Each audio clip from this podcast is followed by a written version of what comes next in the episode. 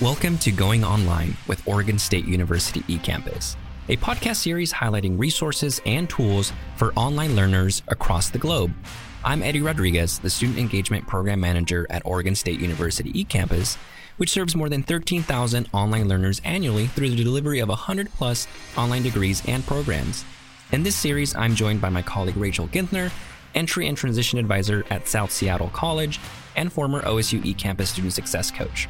We're glad you're here. In this episode, we're connecting with Scott Harrington, Computer Science Advisor at Oregon State University.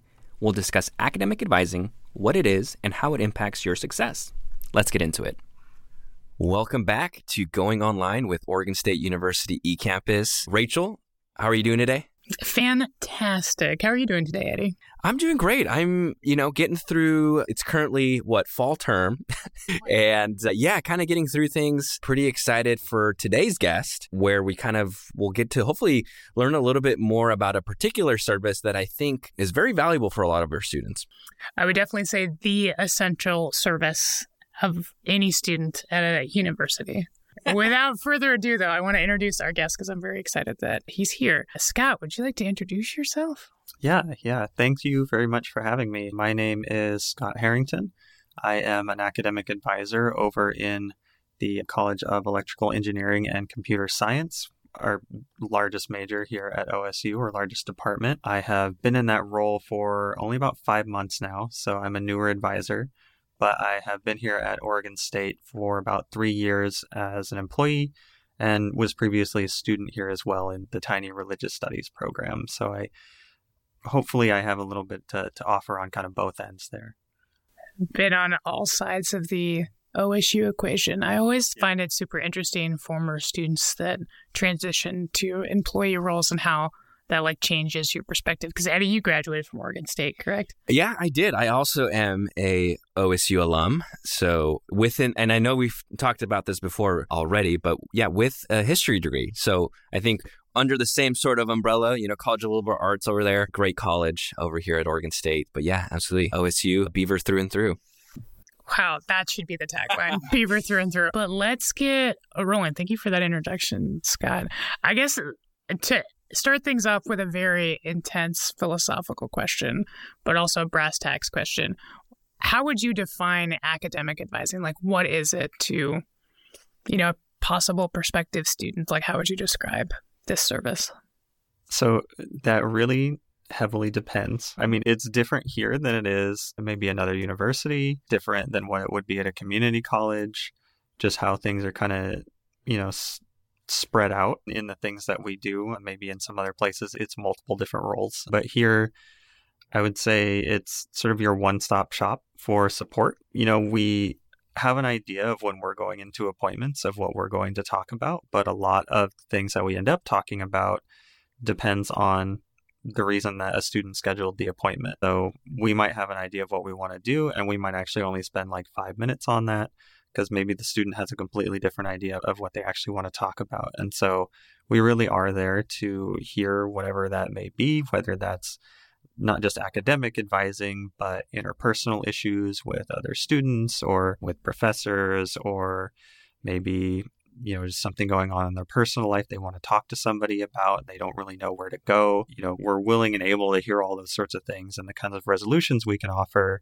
are you know really widely varied depending on what the situation is. But if you don't know where to go or you don't have anybody to talk to your academic advisor is kind of the first place that i would start.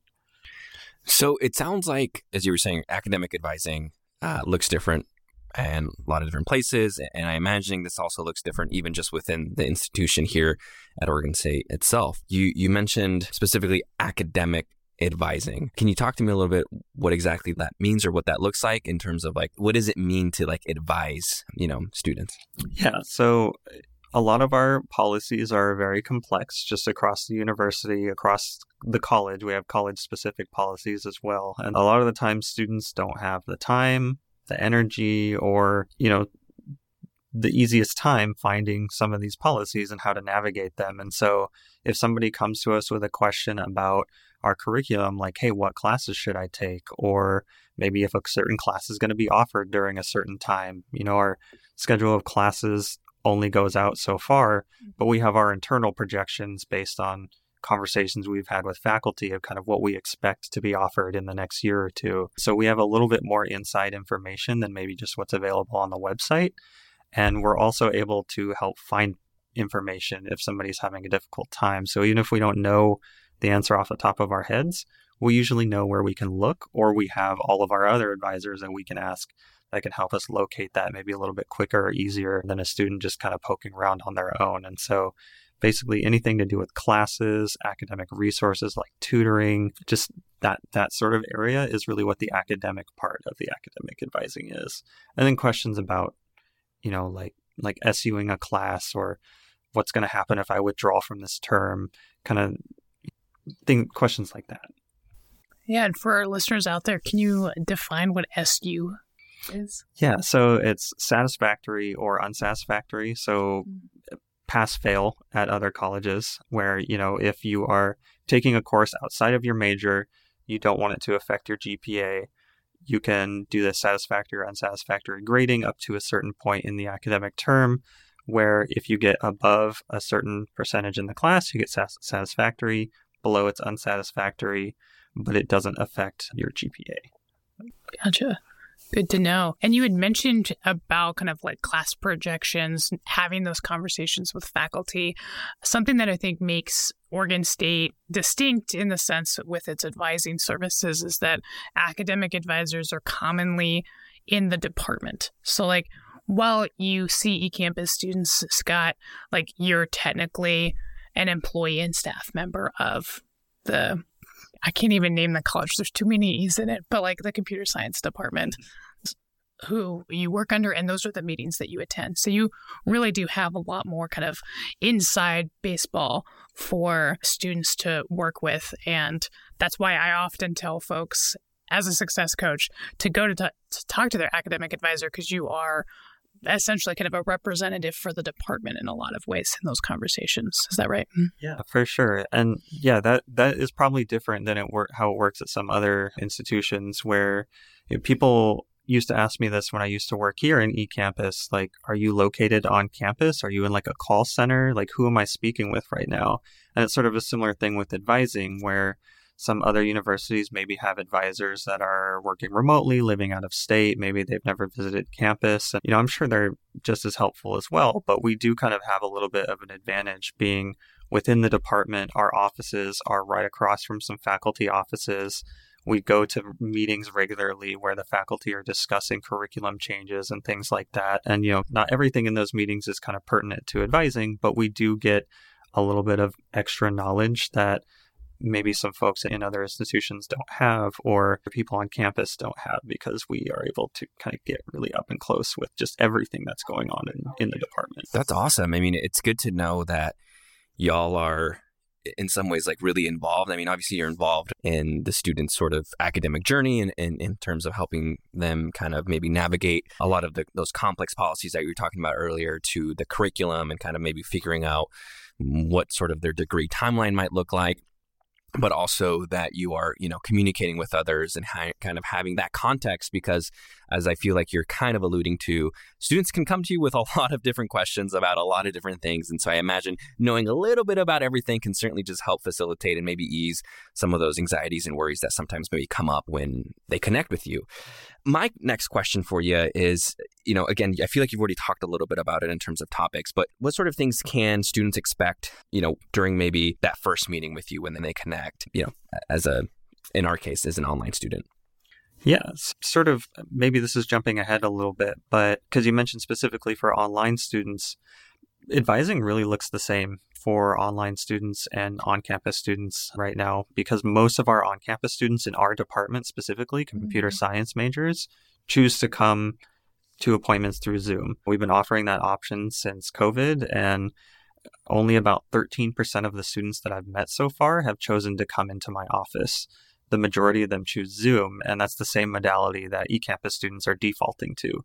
And so those appointments really look similar between the two. And as for what you can expect, you know, the sort of again, we do things a little bit differently in our department. So with the group advising, it's a really quick, like, hey, we're going to get you set up for your first term. Then we're going to have you come back again to kind of go more in depth as to what your goals are and things like that. And that's what we do when you actually meet with your primary advisor is, you know, we do care and we want to know who you are and why you're here and, and kind of what your goals are. And so part of that appointment is asking those kinds of questions like, hey, I'm interested in you tell me a little bit about yourself. You know, we're potentially going to be working together through a couple of years, you know, through the program. And we like to have that background knowledge. And then, you know, planning out your next year of classes. But, and usually that's a really rough idea based on availability and what people's goals are and things like that.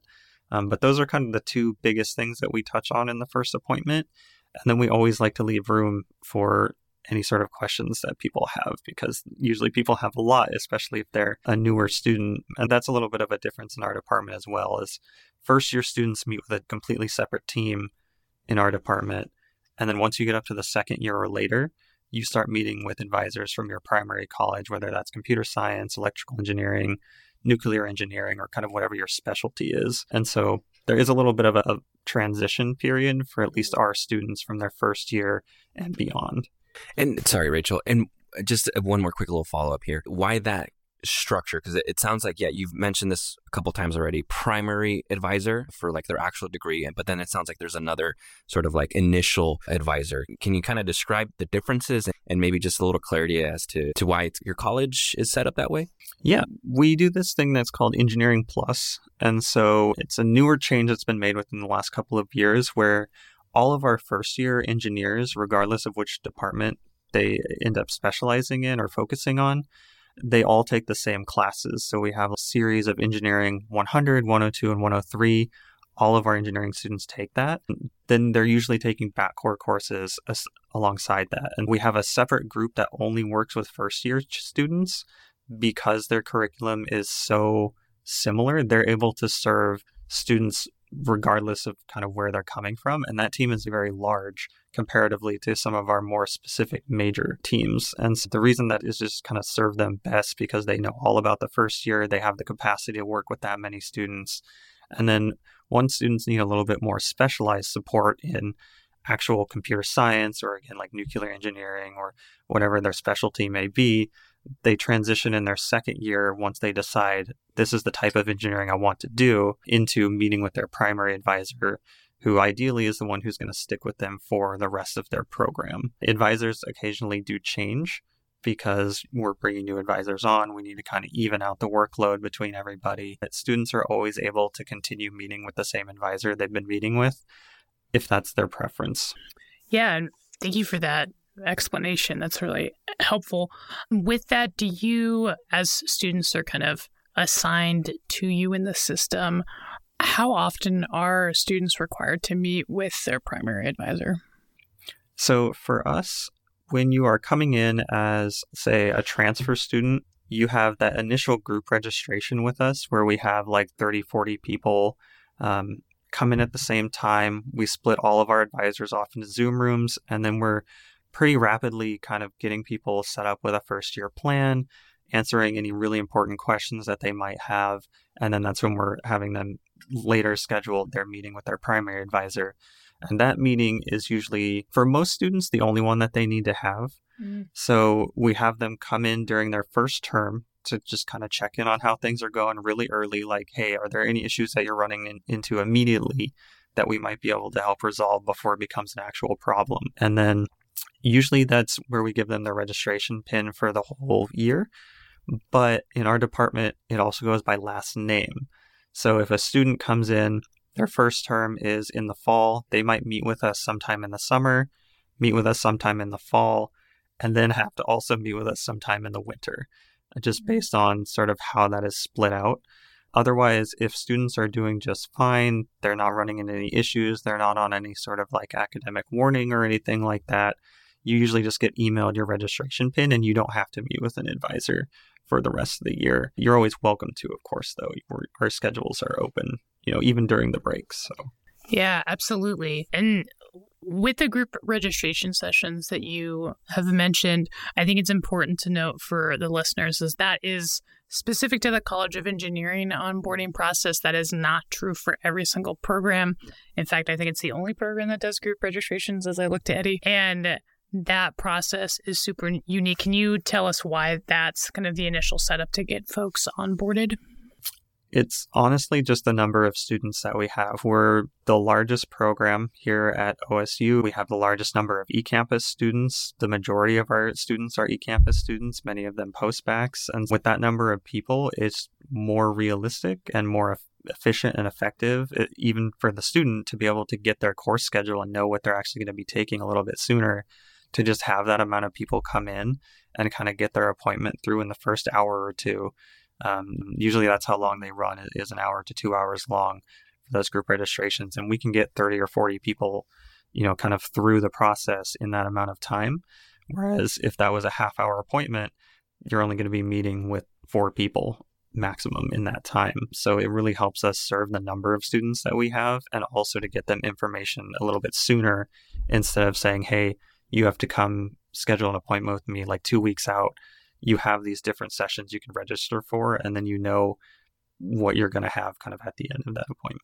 A lot more flexibility, a lot more to work with mm. in regards to availability, and which is how I pitch group registration sessions to incoming students. Is it's an opportunity to just get what you need and get set up to register for classes, mm. with then the intent, you know, the intentional follow up of like you'll have a primary advisor assigned to you that you're able to speak directly to and work individually with. I think that you know it's always a good point of kind of clarification that it's like we want to ensure that folks are able to start right away, but that personalized, individualized support is there for you when you need it, when you want it. Mm-hmm. Yeah, yeah. And during those group registration sessions, you know, students might meet with any advisor. We have our entire team there, you know, as long as they're not out for the day or anything. But generally, everyone is going to be all hands on deck for that. And so you might meet with an advisor that unless you choose to, you might never actually talk to that advisor again. And so that's why we really don't dive too heavily into the, you know, let me get to know you kind of phase during that because you really want to do that with the advisor that you're going to be meeting with.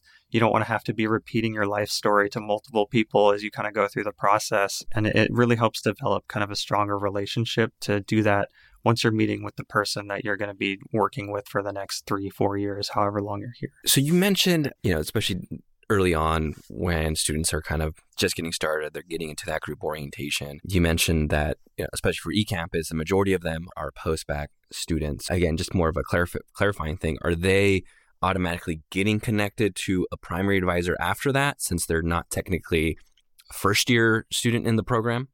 Yeah, yeah. So for first year students transitioning to second year, sort of once they've made that decision, once they've gotten that sophomore standing, they get assigned an advisor. They get an email that says, hey, you know, here's your advisor. You have to schedule a meeting with them to get your PIN. Let us know if you need anything. It's got a lot of detail and, and different links and things in that email that goes out. And then for postbac students, it's very similar. Uh, they come to the group registration, and then very shortly after that, they get a similar email that says, hey, You've now been assigned your advisor. Here they are. Here's where you can find their profile to schedule an appointment with them. Let us know if you have any questions, kind of thing. And so they get very similar communication and it's a similar timeline. We actually do the advisor assignments at the same time for all of our students, regardless of what their status is or whether they're eCampus or on campus. Great. Yeah, I appreciate that. Wow. It's, yeah, y'all have very much a well defined process, especially given that it's such a large, you know, program or college, I should say. It's exciting to see how much effort y'all are putting in to kind of design such a, it's a process that, you know, meets a lot of students and then is informing them about all these different things. Because I certainly, you know, eh, thinking through, I was like, gosh, I would be a little nervous. But like, as you've explained it, like, it, it's nice to know that there are these checkpoints along the way. Um, another thing that you mentioned that I think is kind of, I see it as important to know is like eh, this idea of kind of building a relationship, especially when you obviously get to once, you know, if I was a student getting to my primary advisor. Can you talk to me a little bit about what that looks like or sort of the value of kind of tr- trying to establish a relationship that advisor to student relationship like why that might be important yeah so i mean i would say it's especially important for ecampus students who are maybe lacking some of the same connections that they might have gotten if they were here on campus. You know, it's a lot harder to kind of make connections with people if you're not seeing them face to face or you're not regularly, you know, running into them in the hall or anything like that. And your advisor can really be your again kind of your one-stop shop for support in a lot of different ways. And I think it's really valuable to have a consistent person because you know you're going to be jumping between classes, different professors. Some of them maybe you communicate with that professor a lot. Sometimes maybe you don't communicate with them all that much. Same thing with your classmates, especially if you're eCampus and unless you're kind of reaching out to people outside of class, you know, it's maybe a little bit difficult to be running into the same people over and over again and things like that. And so I think it's really helpful to have a consistent person.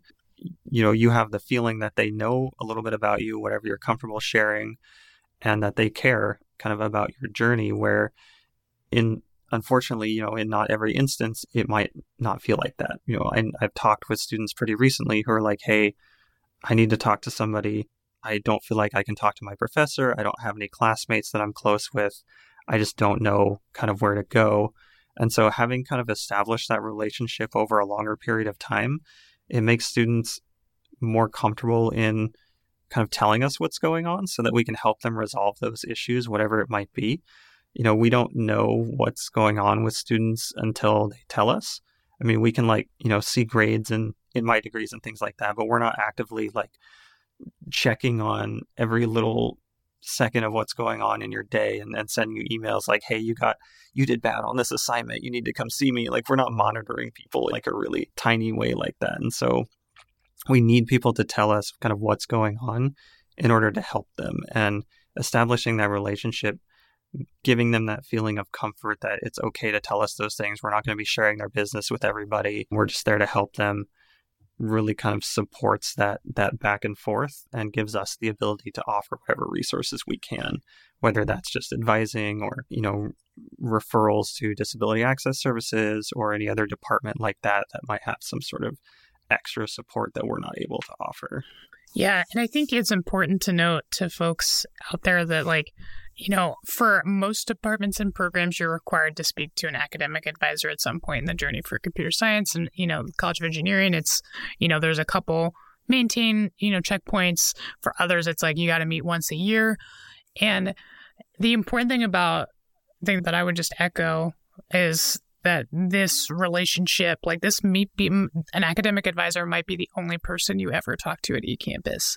Like they might be it. And so they really are a lifeline and essential service. Like it's the essential service of eCampus of any higher education institution is like that's your person for a lot of things. And ultimately, I like to remind people and also just say out loud that like folks don't become academic advisors because they don't care about students. And like for academic advisors, they're able to show up, whether it's with information to answer questions, to listen, or to, you know, be just a place of and then offer direction or referrals to other on campus resources or other campus resources. Like people that are academic advisors want to show up for students in a way that makes sense for them. And, you know, what you're able to invest in that relationship is what you get out of it. And it's great to you know, establish that, build that rapport with that person, even if you feel like you don't need something. Mm-hmm. Don't be afraid to reach out. Like, I've never had an academic advisor say to me, like, I'm just, I can't believe that person emailed me to like say hi and introduce themselves. Like, never heard anything like that. Like, and that it is a place to kind of do business. You know, academic advising can be very exchangeable, very business transaction. If people need that, if they want that in the moment, but like, you know, ultimately academic advisors want to care for students to the best that they are, able to. And I think that's something I try to remind folks about when they're like, my academic advisor. And like, they are, they're there to care about you and they are there to show up for you in the way that makes the most sense to you. So I'm really glad that you said that. Yeah. And I would say too, you know, I'm talking about like getting to know people and kind of establishing that relationship. But really, the extent that happens is up to the student, especially in, you know, people in our post-bac program are working professionals. Sometimes they're 50, 60, 70 years old. They're people who've been in the workforce for a really long time doing something else. They're coming back to studying computer science. Depending on what they want in that meeting, if we're if they just want to get to their classes and they want to just kind of get a schedule and then be done, like that's fine. You know, we're still going to ask how you're doing and everything, but we're not going to be pushy and be like, okay, tell me about yourself. Tell me about yourself. Like we're not going to keep asking you questions that you don't feel comfortable or you just don't want to answer. Mm-hmm. And it's I would mention those students specifically because they've already been through school. They've gone to college before. They don't want to feel like they're being talked down to and they're being, you know, kind of babysat or anything like that. They're people who are just here to do their thing and some people want to talk more than others and that's fine. Mm-hmm. But if mm-hmm. you just want to come in, get your pin, leave, that's totally up to you.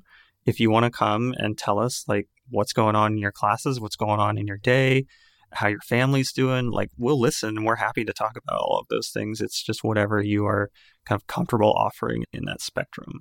That's great. Knowing that, you know, the College of Engineering has someone like you, Scott, like that's awesome because I think oftentimes we have heard from our eCampus students that there are instances where they feel like they're being treated a little more as if they were that kind of traditional first year straight out of high school students. Knowing that, you know, especially within your college, like there's that awareness of, you know, students, you know, come from a lot of different, you know, places, spaces, points in their life, that sort of thing. You know, that that's great. I think that the fact that, you know, you're also not pushing any sort of like, let's build a relationship or whatever. Like a relationship really looks different, it sounds like, for every student, right? And it's going to be based on what the student wants. And I think that's awesome. And just has me thinking like, gosh, I wish I had Scott as my I, advisor back in the day. That. I was like, man, I wish I had Scott as an academic advisor.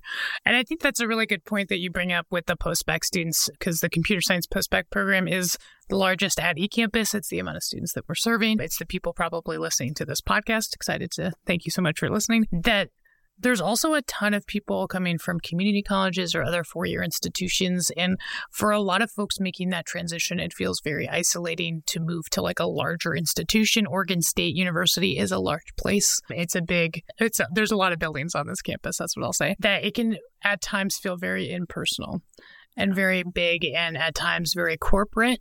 And I think that, you know, hopefully what folks are getting from this podcast series and this episode is that there's people here who want to connect with you that are real names, real people at, like behind the screen in Corvallis, Oregon that are wanting to support you in whatever may whatever way makes the most sense.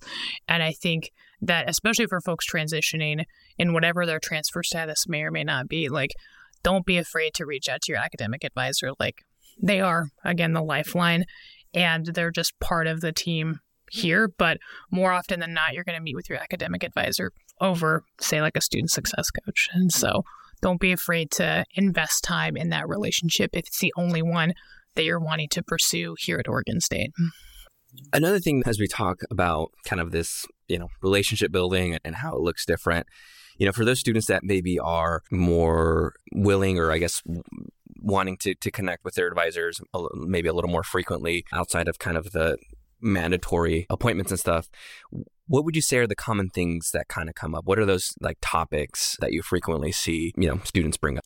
Yeah so we actually do have people come in a lot for academic questions even sort of outside the required appointments where uh, you know three, four years, however long your program is a long time. And so interests change. People want to come in and ask us sort of content related questions of like, hey, what do you what have you heard from other students about this class? Is this an easy class, hard class? What do they teach in it? And we can answer those kinds of questions to a limited extent, especially, you know, the advisors who've been here longer have a little bit more information because they've heard from more students what their experiences are with certain classes. So we can offer some advice on that sort of thing and sort of a third party kind of way of like, here's what students have told us. You know, I haven't taken this class, I can't verify it, but here's the sense that we're getting. So that's something people ask for help with a lot of the time, just kind of selecting their electives and what they might be interested in. Then people come in too for just interpersonal stuff. You know, they're like, hey, I'm having some issues communicating with my professor, I'm, or I'm not really sure that they're hearing what I'm trying to say. And you know, we can offer some support in that area of like, hey, have you tried this? Maybe try using this discussion forum instead, or like we can kind of offer alternative avenues to maybe getting your questions answered and maybe some advice on, you know, how to sort of conduct yourself in this kind of environment if you're not used to sending like professional emails or something like that. And, you know, we don't have power to like tell faculty what to do. But if there is some sort of like really systemic issue that you feel you've experienced this in multiple classes with multiple professors or you know something like that there are avenues to kind of escalate those sort of things. And so usually we ask that students come in and talk to us about those first and then we can try and offer some more immediate solutions. And if it does appear to be like a long-term thing we do have other sort of contacts that we can offer them to say hey speak with this person. Let them know what's going on if you're like the fifth student they've heard from that's having this problem, maybe this is something that we need to address at kind of a larger level. And, you know, leadership kind of above me in the department will kind of take it from there. But, you know, we can help with those kinds of things as well. And then some people like to just come in to to check in. You know, people just want to come in every term or every other term and just say, you know, here's how I'm, I'm doing in my classes, and I want to talk to somebody about it because maybe you know, maybe their family isn't too interested in what they're studying, unfortunately, or they don't understand what they're studying. And, you know, again, we're sort of limited. We haven't taken the computer science classes and gone through the program. I mean, some advisors have taken a class here or there, but generally, we're only going off of the syllabi and what students and professors have told us. But if we're, we can serve as sort of a sounding board of like, I just want to tell somebody like about what I'm doing. I'm interested, I'm excited, and here's somebody who will listen.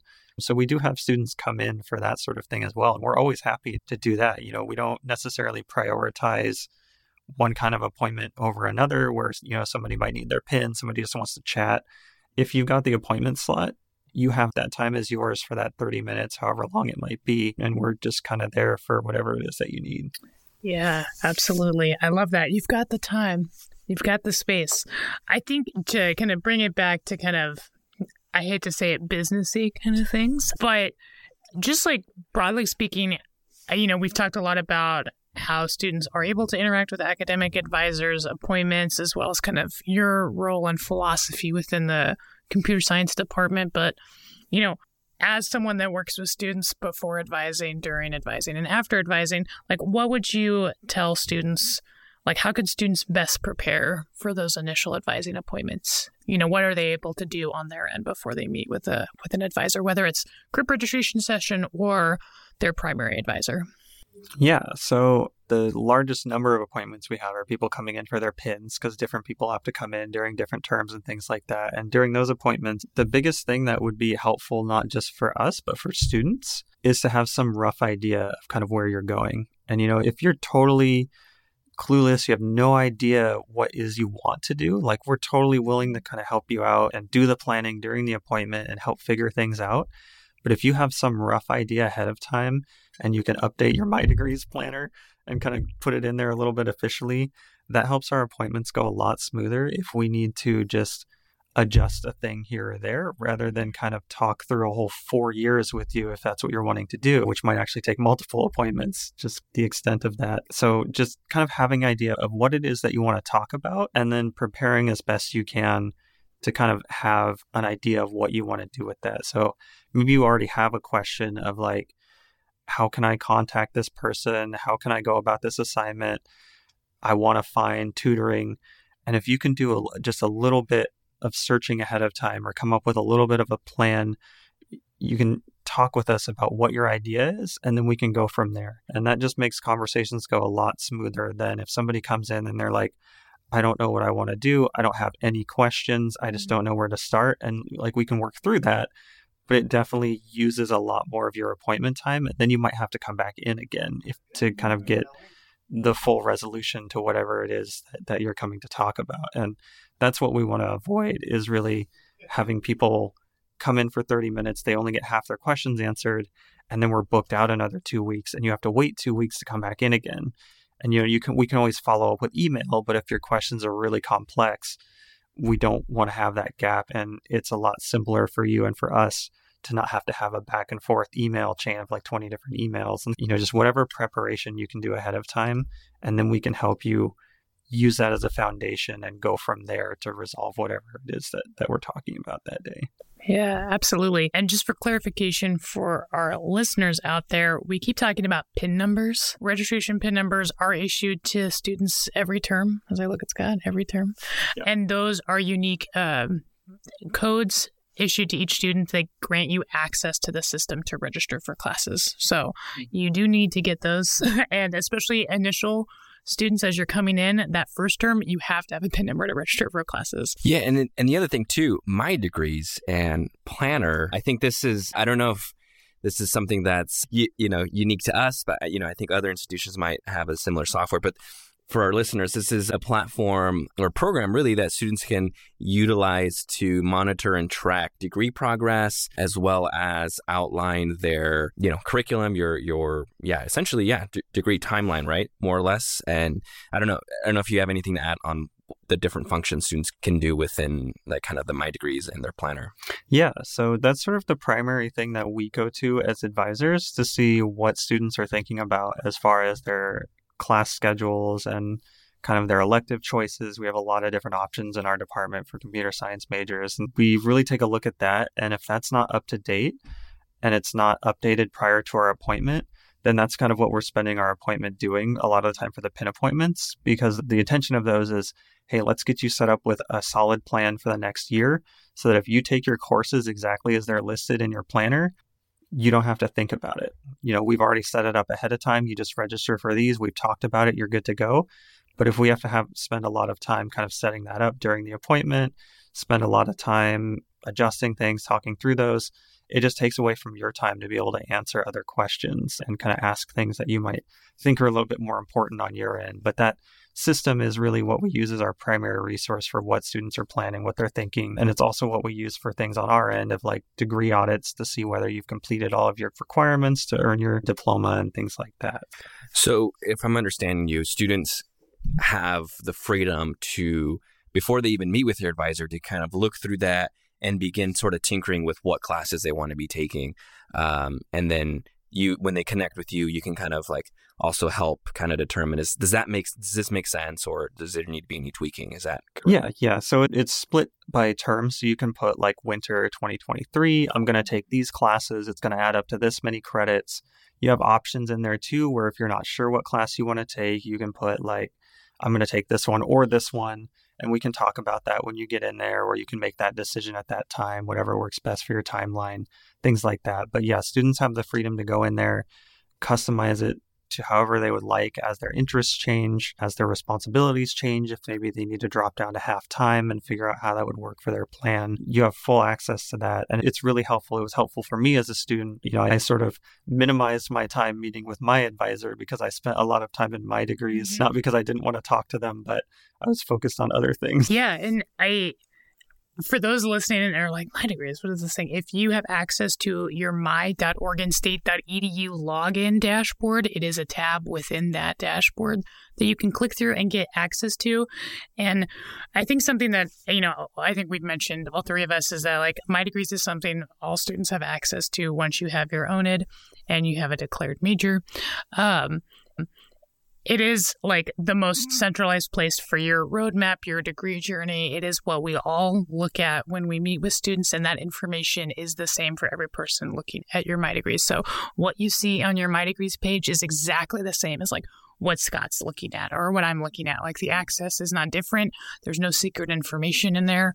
And it is the best place to be looking to get a sense of like where you're headed in this degree program, you know, your time here at OSU. Still secret between, you know, you and your advisors, not necessarily a public. oh, no. That's a great clarifying question. Your professors do not have access your to your My degrees. They cannot see the rest of your grades or anything like that. We don't share that with them everything in your MyDegrees is, you know, protected information and you can actually request, you know, there there are notes in there that you can see, but you can actually request your information from the university that we have stored in systems like MyDegrees. So like you have full access to things like that, any anything kind of pertaining to your academic journey, but other people do not. It's a great clarified statement. Thank you everybody for for that. I yes, everything is protected under FERPA and it's basically a need to know basis is the MyDegrees access. But still, a great tool, something you can rely on as a student, and you can view all your pertinent information and transfer credits too to make sure you're kind of seeing how everything is playing out. So awesome. I know we're kind of running up to time, Scott. And again, I can't thank you enough for being here with us today. You know, one of my final questions is there any advice you'd like to leave, you know, incoming eCampus students with? Any way that you can find to communicate with your classmates outside of class, I think is going to be really helpful. You know, you have your classes in Canvas where you're communicating with people on the discussion boards. And with some classes, you can even go back and look at those things later. Some professors leave them open, some close them pretty quickly. But, you know, you have access to all those things. But mm-hmm. it's not a continuous communication platform. Most, I mean, it has an inbox and like a messaging feature. Most people don't use that. So if you can find some way to connect, whether it's like Slack or Discord or Reddit or LinkedIn or just any sort of community outside of your classes where you can find the other students and kind of add them on there, maybe create study groups, things like that. I think it's going to be really helpful for your time here, especially in our department. A lot of that's already been set up by students. So if you are mm-hmm. a computer science major, they have a massive Discord that has thousands of people in it that's totally student run you know, I'm in there. There's a couple professors in there. We answer questions every once in a while, but it's not an official communication space. So, like, we can't answer advising questions in, in that kind of space in front of everybody else. But we do offer advice if somebody's like, hey, is this class going to be offered? Does anybody know? Um, and students are in there helping each other out with classes and things like that. And there's just a lot of information to be gained from other students, especially in our program and in those kind of student led spaces. And if you can start something like that, even just with a small group of people, I think that would be really helpful for you to kind of maintain those connections if you're looking to connect to some people outside of just your advisor and to have that continuous connection so that maybe you're making some friends, some colleagues, future coworkers, things like that throughout the program and not feeling that isolation that some people experience just being online at, in front of their computer all by themselves kind of absolutely. I think the computer science department hands down has the best community aspect of any department here at ecampus i think that's a fair statement to say out loud i mean it's saying i mean i think the community oriented aspects of ecampus programs are prevalent throughout all of them, but I definitely think the CS department is unique in that regard, and that's really exciting to hear. But yeah, I think my last question for you as well would be Is there anything that you want to remind or wish that current students knew about academic advising? I suppose I would say a lot of what we've already talked about in that your advisor is not just there to be like Wikipedia, you know, to just dispense policy information to you and give you your pin and things like that. Like we really do have a lot of other things that we can offer.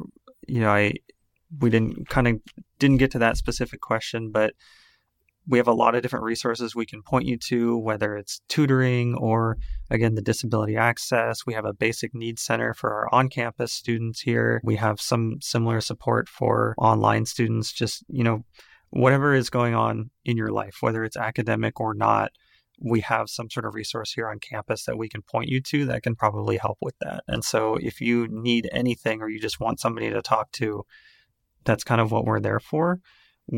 If you want to come again, if you want to come in and just talk about your classes and leave, that's totally up to you. But really think about what it is that you're needing. And if you can't find that information, just come talk to us or send us an email, kind of whatever works best for you. Perfect. Thank you so much, Scott. This was really exciting. Thanks again, Scott. Yeah, thank you.